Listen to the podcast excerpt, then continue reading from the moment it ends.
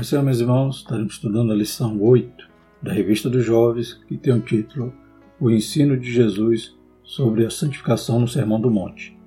Temos um trimestre separados para Deus, buscando a santificação para vermos o Senhor e sermos usados por Ele. Revista comentada por pastor Natalino das Neves. Já estamos na lição 8, estamos na reta final. Aleluia. Mas o tema sobre santificação tem sido né, maravilhoso né, e temos aprendido muitas coisas durante esse trimestre. Hoje a gente vai ver né, o tema a respeito de santificação no sermão de Jesus ali, o Sermão do Monte. Semelhante que estudávamos na lição passada, que a lição dizia que é a santidade de dentro para fora, né?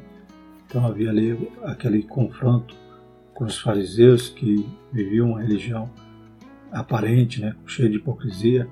A gente vai ver que ela busca demonstrar nesses né, ensinos de Jesus no Sermão do Monte que a lei né, apresentava esse modo de viver santo né, mas não de aparência, mas um modo de viver santo motivado pelo amor, né? motivado realmente pelo real sentido que a lei trazia. Né? A gente vê aqui num quadro na orientação pedagógica, né? por exemplo, na lei dizia que era para não matar, mas Jesus vai demonstrar que o princípio da lei né, era até evitar a ira, o ódio, porque quem odiasse o irmão já tinha matado. Né? Então vai falar sobre oferta com regularidade, mas também tem um relacionamento correto com Deus e com os outros. A questão do adultério, né? não era só o ato consumado, mas o próprio coração, quando cobiçava, já estava adulterando. A questão do casamento, né? que não era só para ser casado, mas estar repudiando a esposa, tinha que viver um compromisso sério, né? um, um amor como Cristo amou a igreja e manter um voto, que a palavra sempre seja assim, sim, não, não, e não fazer compromissos ou votos impensáveis, né, irresponsáveis. E também buscar a justiça para a nossa vida, mostrando a misericórdia e o amor ao semelhante. Então são ensinos práticos que temos aqui no Segundo Monte, né, diferente daquele teórico que os fariseus ensinavam, né, exigia que, que as pessoas cumprissem, mas eles mesmos faziam só de aparência ou com uma motivação né, carnal. Né? E Jesus disse: vocês já receberam a recompensa, já receberam o galadão. Vocês queriam ser vistos, então já não tem mais recompensa. Mas aqueles que buscam viver a palavra de Deus e viver essa santificação genuína, vai amontoar tesouros não na terra, mas sim no céu. O texto principal diz: Vós sois a luz do mundo e não se pode esconder uma cidade edificada sobre o monte. Mateus 5,14. Resumo da lição: devemos viver de forma que a luz de Cristo brilhe em nossa vida. Então, algo que vai evidenciar que nós somos santos. Mas, como já foi falado aqui, não é para ser visto. As pessoas verão porque a luz de Cristo né, não tem como esconder uma cidade edificada sobre o monte, não tem como acender a candeia e guardar debaixo do alqueire. Ela vai aparecer, desde que a motivação seja genuína e sincera. Os objetivos são conscientizar de que os santos são bem-aventurados, né? a gente vai falar o que significa esse bem-aventurados, destacar que a santidade está diretamente relacionada com a prática da justiça e da solidariedade e mostrar a eficácia do ensino de Jesus sobre santidade. Então Jesus deve ter pronunciado esse sermão em Cafarnaum, segundo comentários da lição, provavelmente foram, vários dias, aí ali seria um compilado, né?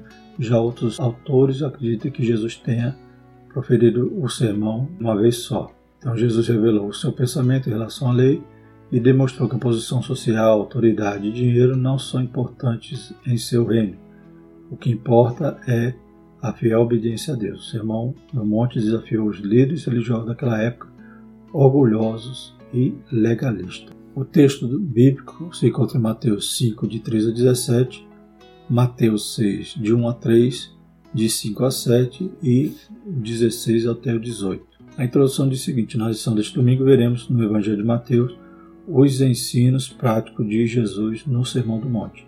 Esse sermão é um dos cinco grandes discursos deste Evangelho e ele expõe os ensinos de Jesus sobre uma vida de santificação. Né? Então, exatamente o tema que estamos estudando. Neste estudo serão destacados poder do testemunho do crente como sal da terra e luz do mundo, e a prática da justiça para a glória de Deus. Então, o que deve nos mover é, quer comamos, quer bebamos, façamos qualquer outra coisa, que tudo seja para a glória de Deus. Primeiro tópico, os santos são bem-aventurados. Estou aqui na lição, lá em Mateus 5, de 1 a 12, as bem-aventuranças. Na abertura do Sermão do Monte encontramos oito bem-aventuranças. Como entender o e a promessa de que os povos excluídos seriam felizes? Né? Então, bem-aventurado quer dizer felizes. Porém, a língua portuguesa não traduz né, com profundidade esse termo do grego ou do hebraico. No grego, o termo é macários. Né? Além de ser uma bênção ou pronunciamento de bênção que o falante estende aos ouvintes que se qualificam, é também uma declaração da realidade ou essência daqueles que mostram a virtude mencionada no pronunciamento. Ou seja, né, então é um termo forte, um termo que quer dizer uma bênção, né, está né, direcionada ao futuro. Né? Aqueles que estão vivendo dessa forma são bem-aventurados, são felizes e serão felizes. Então, além de ser uma bênção futura, porque vai alcançar uma recompensa ou um galardão no céu, ele é feliz aqui porque ele sabe quem tem crido, vive uma vida santa, aleluia, já não é mais escravo do pecado, né? já pode ser representante do reino de Deus aqui na terra, já pode ser sal e luz, então ele é feliz. Né? Embora feliz aqui não quer dizer ausência de tristeza, mas sim essa plenitude que o Espírito Santo pode nos dar de vivermos né? ligado a Deus, servindo a Ele, glórias a Deus, e mesmo né, em estado de pobreza, embora aqui também pobreza, né, o termo diz pobre de espírito, né, aqueles que são humildes, aqueles que são dependentes de Deus, aleluia, mesmo estando nessa condição, sabe que Deus supre toda a necessidade e nos torna felizes. Então, os pobres que sofrem encontrariam a verdadeira felicidade nos ensinos de Cristo. Os aflitos encontrariam conforto e justiça sendo confortados pelo amor de Deus. Né? Ainda que sofressem injustiça, por amor do seu nome, a gente alcança essa justiça, sabe que no tempo certo, Deus, aleluia, exalta aquele que está humilhado, abatido, aquele que está sofrendo injustiça. Né? Aquele que está chorando, Deus enxuga as lágrimas. Os pacificadores né, serão chamados filhos de Deus. Então, Cristo inicia a proclamação, né? capítulo 5 de Mateus, aleluias, indicando o caminho da felicidade. E ser feliz, né? tem que aparentar né, essa felicidade. Né? Aí a lição aqui vai trazer essa condição de que o crente não é aquele carrancudo, aquele sério. Né? Pelo contrário, inclusive em Provérbio 15, 13 diz: O coração alegre aformoseia o rosto, mas pela dor do coração o espírito se abate. Né? Então, aquele que está em Cristo, aquele que está, aleluia, provando dessa santidade, aleluia, vivendo esses ensinos de Cristo, ele tem um coração alegre. Né? E essa alegria do crente glórias a Deus, faz aformosear o seu rosto. É bonito, glórias a Deus, porque tem Cristo, louvado seja o Senhor. As marcas do pecado já não fazem parte né, do nosso semblante. Segundo subtópico, os santos são sal da terra e luz do mundo. Mateus 5, 13 a 16.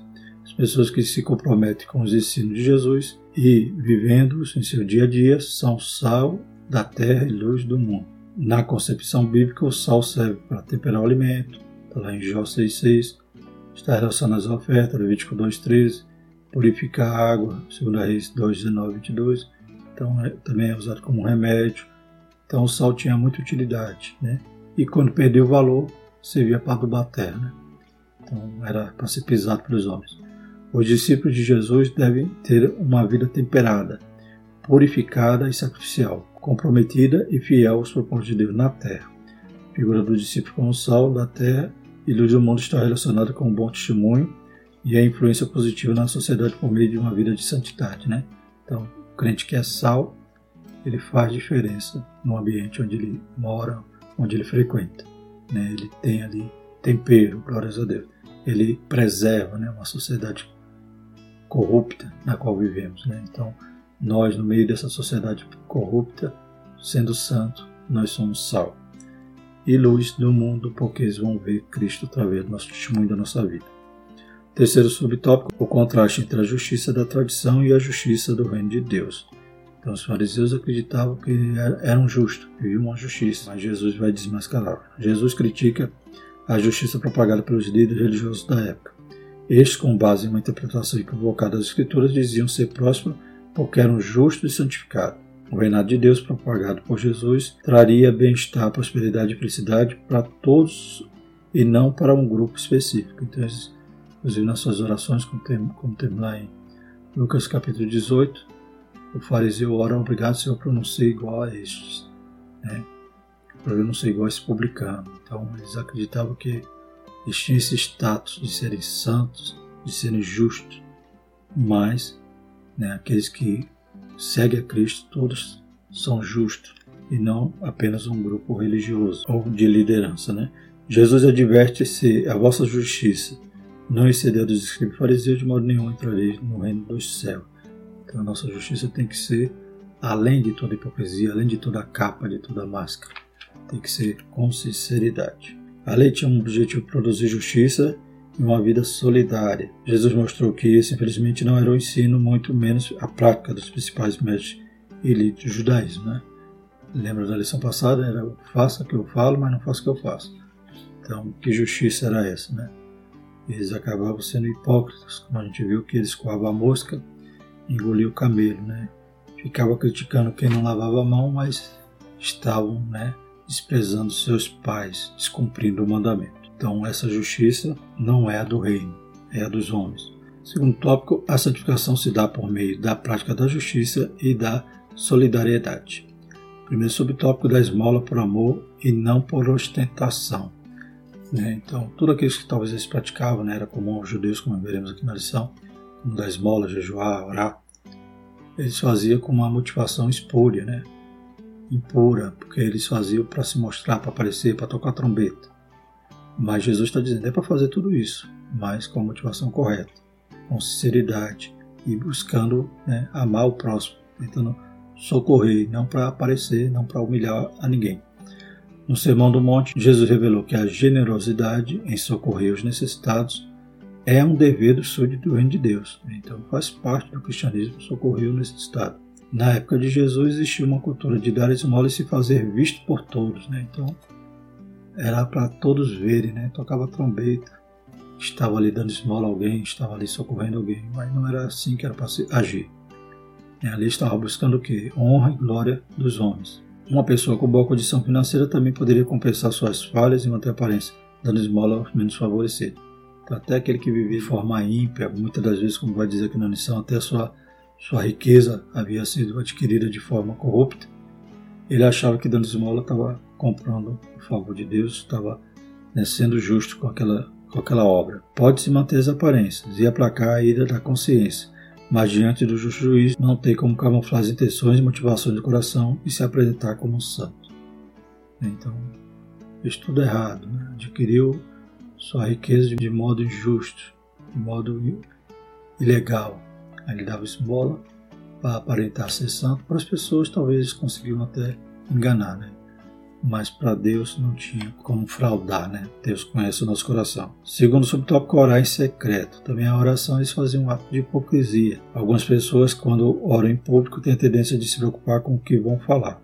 Fazer isso como se o importante fosse a aprovação da sua oração pelos ouvintes ou a demonstração de sua habilidade linguística ou conhecimento teológico. Assim que eles faziam os escribas fariseus oravam em praça pública, em voz alta, e provavelmente seriam aquelas orações mais bonitas, rebuscadas, que todos se admiravam. Mas era para os outros ouvir, não para Deus ouvir. Os escribas fariseus oravam para ser visto, contudo, Jesus recomenda que a oração seja realizada em segredo, com as portas fechadas, faça paz com Deus. A oração deve ser um diálogo sincero com o Pai Celeste. Jesus aqui não está proibindo oração pública, mas sim a oração pública com esse motivo de querer se aparecer, né? querer se mostrar piedoso sem ser. Né? Então, e por isso que Jesus dá preferência a uma oração que você faça no seu quarto. Só Deus vai ouvir. Você está conversando, é um diálogo. Não importa que os outros vão ouvir, não importa como é que está o seu domínio da língua culta, né? o seu vocabulário, não importa. Mesmo falando errado, Deus está ouvindo, Deus está entendendo, glórias a Deus. E quando for orar em público também, não ter essa preocupação de demonstrar né, essa capacidade linguística, mas sim orar o que está no coração para que Deus receba. E o que vale não é a quantidade de palavras, nem o tempo de oração, como muitos alardeiam, mas o coração quebrantado e contrito diante do Senhor. Né? Então, não serão as vãs repetições que farão com que Deus nos ouça, mas sim um coração contrito e quebrantado. E o terceiro subtópico, o jejum deve ser acompanhado com práticas de justiça e solidariedade. A doação de esmola, a oração e o jejum Está aqui em Mateus 6, de 1 a 13, Mateus 6, de 6, 5 a 7 e Mateus 6, 16 a 18, eram práticas comuns dos judeus, ouvintes de Jesus. Ele inicia geralmente com a palavra quando, né? então era algo que eles faziam. Jesus não está aqui recomendando para eles fazerem, era algo que já faziam. Quando vocês for fazer assim, faça dessa forma, demonstrando que essa era uma prática comum. Todavia, Jesus adverte quanto às motivações durante essas práticas. O profeta Isaías já havia exortado o povo de Deus pela prática do jejum sem justiça e solidariedade. Está lá em Isaías 58, que no versículo 6 diz: Porventura, não é este o jejum que escolhi, que solte as ligaduras da impiedade, que desfaça as ataduras do jogo, que deixe livre os quebrantados e que despedace todo o jogo. Então não adianta jejuar e estar tá, né, de mal, estar oprimindo alguém. Né?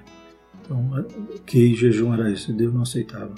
Deus não vai aceitar nosso jejum nem a nossa oferta, se nós não estivermos de bem com nossos irmãos. Jeremias também denuncia isso, e a preocupação de algumas pessoas erroneamente era fazer da prática da oração, do jejum, um marketing pessoal, né? até para jejuar eles desfiguravam o rosto né, para que as pessoas perguntassem: Você está doente? O que, que houve com você? Não, estou jejuando, estou morrendo.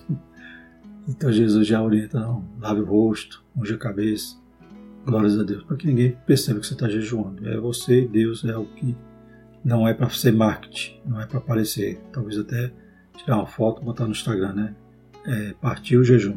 Que Deus tenha misericórdia de tanta falsa modéstia, né? de tanta falsa piedade, ou, como diz aqui na lição, demonstravam uma falsa santidade. E o terceiro tópico, a eficácia do ensino de Jesus sobre a santidade. Então a gente está vendo que Jesus está ensinando a respeito de todas essas práticas que parecem servir de luz, de ser sal, né? e ser felizes, né? mesmo sofrendo. Né? E Jesus ensinando também que essas obras, né? que esses atos de piedade eram para fazer, mas com a motivação correta. Por final, então, a gente vê essa eficácia desse ensino, a didática do ensino de Jesus, primeiro subtópico. A eficácia do ensino de Jesus era surpreendente. Ele falava para um público diversificado e por longo período, sem cansá-lo, em locais sem a mínima estrutura, mas com uma didática que possibilitava o entendimento da maioria, se não de todos os ouvintes. Ao final, ele tinha a satisfação de ver sair abismado com o ensino recebido. Né? Então, e se admiravam porque eles entendiam. Além de Jesus ensinar com autoridade, ou seja, Jesus ensinava é, não com a hipocrisia dos fariseus que ensinava sem, sem fazer, né? mas Jesus ensinava e as pessoas entendiam, porque Jesus usava a linguagem mais simples que pudesse, usava símbolos, né, parábolas para poder ensinar o povo. E como diz na lição, né, é uma recompensa para todo ensinador quando você sabe, você percebe que seus alunos entenderam né, o seu ensino. Glórias a Deus. E o segundo subtópico, a vida do crente deve ser construída sobre a rocha. Né? Então, quando a gente ouve a palavra do Senhor, obedece, vive conforme né, o ensino aqui de Jesus, a gente está com a nossa casa, nossa vida edificada sobre a rocha. Na conclusão do Sermão do Monte, Jesus utiliza o exemplo da construção de duas casas. A primeira construída sobre a rocha, por um homem prudente, que Jesus o assemelha com aquele que ouve a sua palavra e coloque em prática, vivendo uma vida de santidade. A segunda, construída sobre areia, por um homem insensato, que Jesus assemelha com aquele que ouve a sua palavra, ouviu também, mas não coloca em prática. Jesus, desde o início do Sermão do Monte, vem contrastando a diferença entre a justiça dos homens, praticada pelos fariseus e escribas, que era a casa construída sobre a areia, né? ouvia e conhecia a lei, mas não vivia e a justiça do reino de Deus, casa construída sobre a rocha. Ele ensina que a vida, né, nossa casa, é construída por meio de opções fundamentais que vão nortear os comportamentos ao longo de nossa caminhada. Nesta parábola, a rocha significa os ensinos de Jesus colocada em prática. Então, só ouvir não adianta. Né? Às vezes a gente está no culto, ouve a palavra, ouve a pregação, mas se a gente não viver o que está sendo pregado, né? se a gente só achar bonito, nossa casa continua né, com a base fraca edificada sobre areia. Mas quando colocamos em prática, estamos vivendo né, numa casa sólida, que vem o vento, vem a tempestade e ela não será abalada. E o terceiro e último subtópico, a autoridade do ensino está na coerência entre a teoria e a prática, Mateus 7, 28 e 29.